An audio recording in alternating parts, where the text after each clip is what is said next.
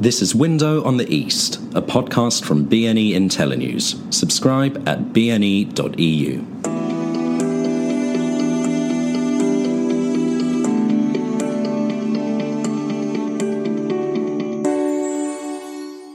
Hello and welcome to Window on the East with me, Ben Aris, the editor of BNE IntelliNews. It's crunch time for Ukraine. A new deal must be signed by December the 13th because under EU rules, you need a couple of weeks in order to book all the gas that's going to flow in the next year. That puts a lot of pressure at two meetings coming up a trilateral meeting in the first week of December, followed by the Normandy 4 format meeting in Paris on December the 9th. Those are the last two chances where a deal can be struck. The Naftogaz team were in Berlin on November 26 in order to push Chancellor Merkel into linking operational permission for Nord Stream 2 pipeline sometime at the beginning of next year with a guarantee for some sort of Ukraine gas transit deal. I'm publishing the speech given at the event by Yuriy Vitrenko that lays out the Ukrainian position. In order to grow and prosper together, to make sure that everyone respects the rule of law, including EU energy and competition law. Unfortunately, we have a common challenge. Russia and Gazprom are upsetting the wider European energy security picture. They refuse to honor contracts and agreements. They disregard and undermine core decisions that they agreed to respect. And all this has been allowed to happen because so few of our European leaders stand up and demand that Gazprom and also Russia is bound by the law. The arbitrations between Naftogaz and Gazprom before an arbitral tribunal in Stockholm were initiated in 2014. The arbitral tribunal of Stockholm, which both parties have agreed shall have jurisdiction, issued its third and last arbitral award a year and a half ago, ordering Gazprom to pay $2.6 billion to Naftogaz. Gazprom refuses to comply with the decision and has announced its determination to overturn the awards. If we look at the wider picture, it seems that Gazprom and Russia overarching ambition is to strangle Ukraine economically by funneling gas supplies currently going through Ukraine through the Nord Stream 2 pipeline, which is currently under construction in the Baltic Sea, leaving Ukrainian gas pipeline grid stranded. Europe will be ill-advised to sit still and wait for the next assault by Russia's use of energy as a geopolitical weapon. It would be prudent to look the other way and hope that the outlaw will soon be satisfied and peaceful.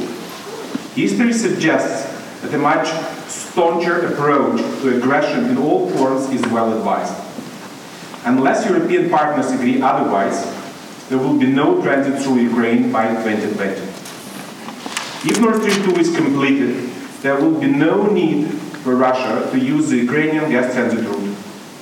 This means that Ukraine will lose approximately 4% of its GDP.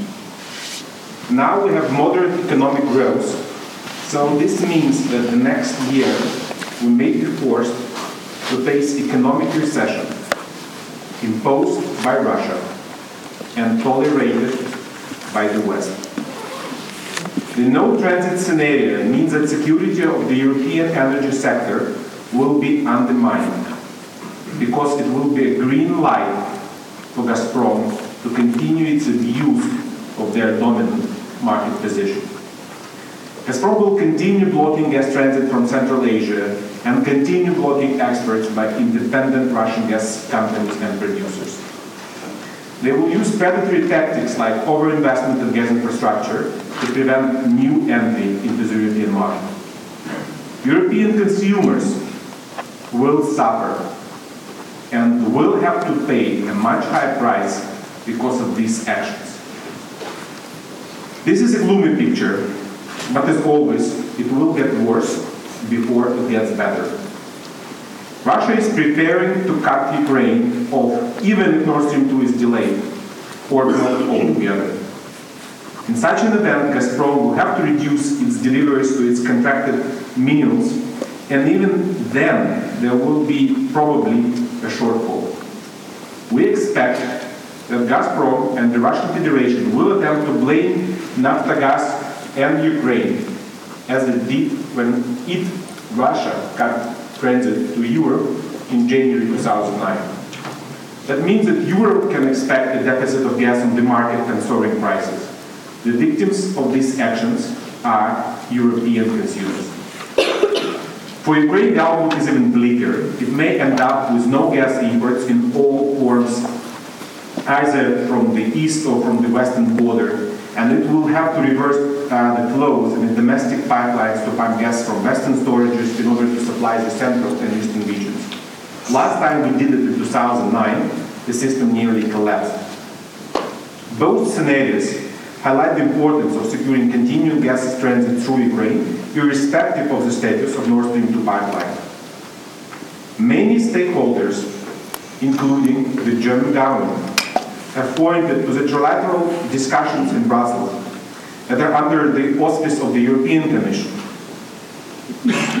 Gazprom has offered a one-year contract on unacceptable terms, not compliant with the EU rules, and their offer is based on the premise that Naftogaz abandons its monetary claim for the arbitration. And despite the fact that both the European Commission and Ukraine have a consolidated position with a fair offer to all the sides in full compliance with the European uh, rules, again, a capacity-based uh, contract with transparent and cost-reflective tariffs. The European Commission last time expressed publicly their frustration with these talks. Therefore, it's not enough for the stakeholders, such as the German government, to say that they support these talks. There is a need for a stronger medicine, and Germany holds the key to the door. That's one of the reasons why we're here now discussing this very important issue. On the 1st of January, no contract could be in place to secure gas transit through Ukraine. Going forward, this is the situation. First, we will reject Gazprom attempts to reverse the outcome of the arbitral award, both in challenge proceedings and in the new arbitration proceedings. Second, we will use all available legal means to compel Gazprom to comply with the decision of the arbitration court in Stockholm, particularly through enforcement of the payment of $2.6 billion plus interest. Third, we will go ahead with the new arbitration to recover the costs they may incur should Gazprom block transit through Ukraine. Fourth, we will drive the energy reform agenda in Ukraine in order to develop an efficient gas market across all segments to protect the gas from political meddling and graft. We will push for unbundling. We'll finalize unbundling this year in a format which complies with European law but does not deprive Ukraine of its claims against Gazprom. Fifth, we will aim to secure a new transit contract for Ukraine under the EU rules in order to remain a reliable transit partner for Europe. We will continue to take part in the trilateral talks chaired by the European Commission. We will also in future work closely with the EU's competition authority to assure that the competition law is firmly applied to Gazprom. Lastly, we have brought Gazprom's abusive and illegal practice to the EU attention in the form of competition law complaint, which was submitted in May. Naftogaz, the EU and Europe have common interests. I hope today will underline the need for an even stronger and better partnership, that we will can work together um, towards a common ground based on the rule of law transparency, and fair play. I have a message for Germany and Europe. The time has come to act, not talk. although I'm standing here talking. there are uncertain times in European global politics. The EU must stand together as a community to ensure that everybody plays by the same rules. This must include Russia and Russian companies operating in Europe as well. This is about the respect for the rule of law. We cannot stick our heads in the sand and hope that this, this will go away and that the talks in Brussels will lead to anything. We cannot and should not reward those who break the rule of law.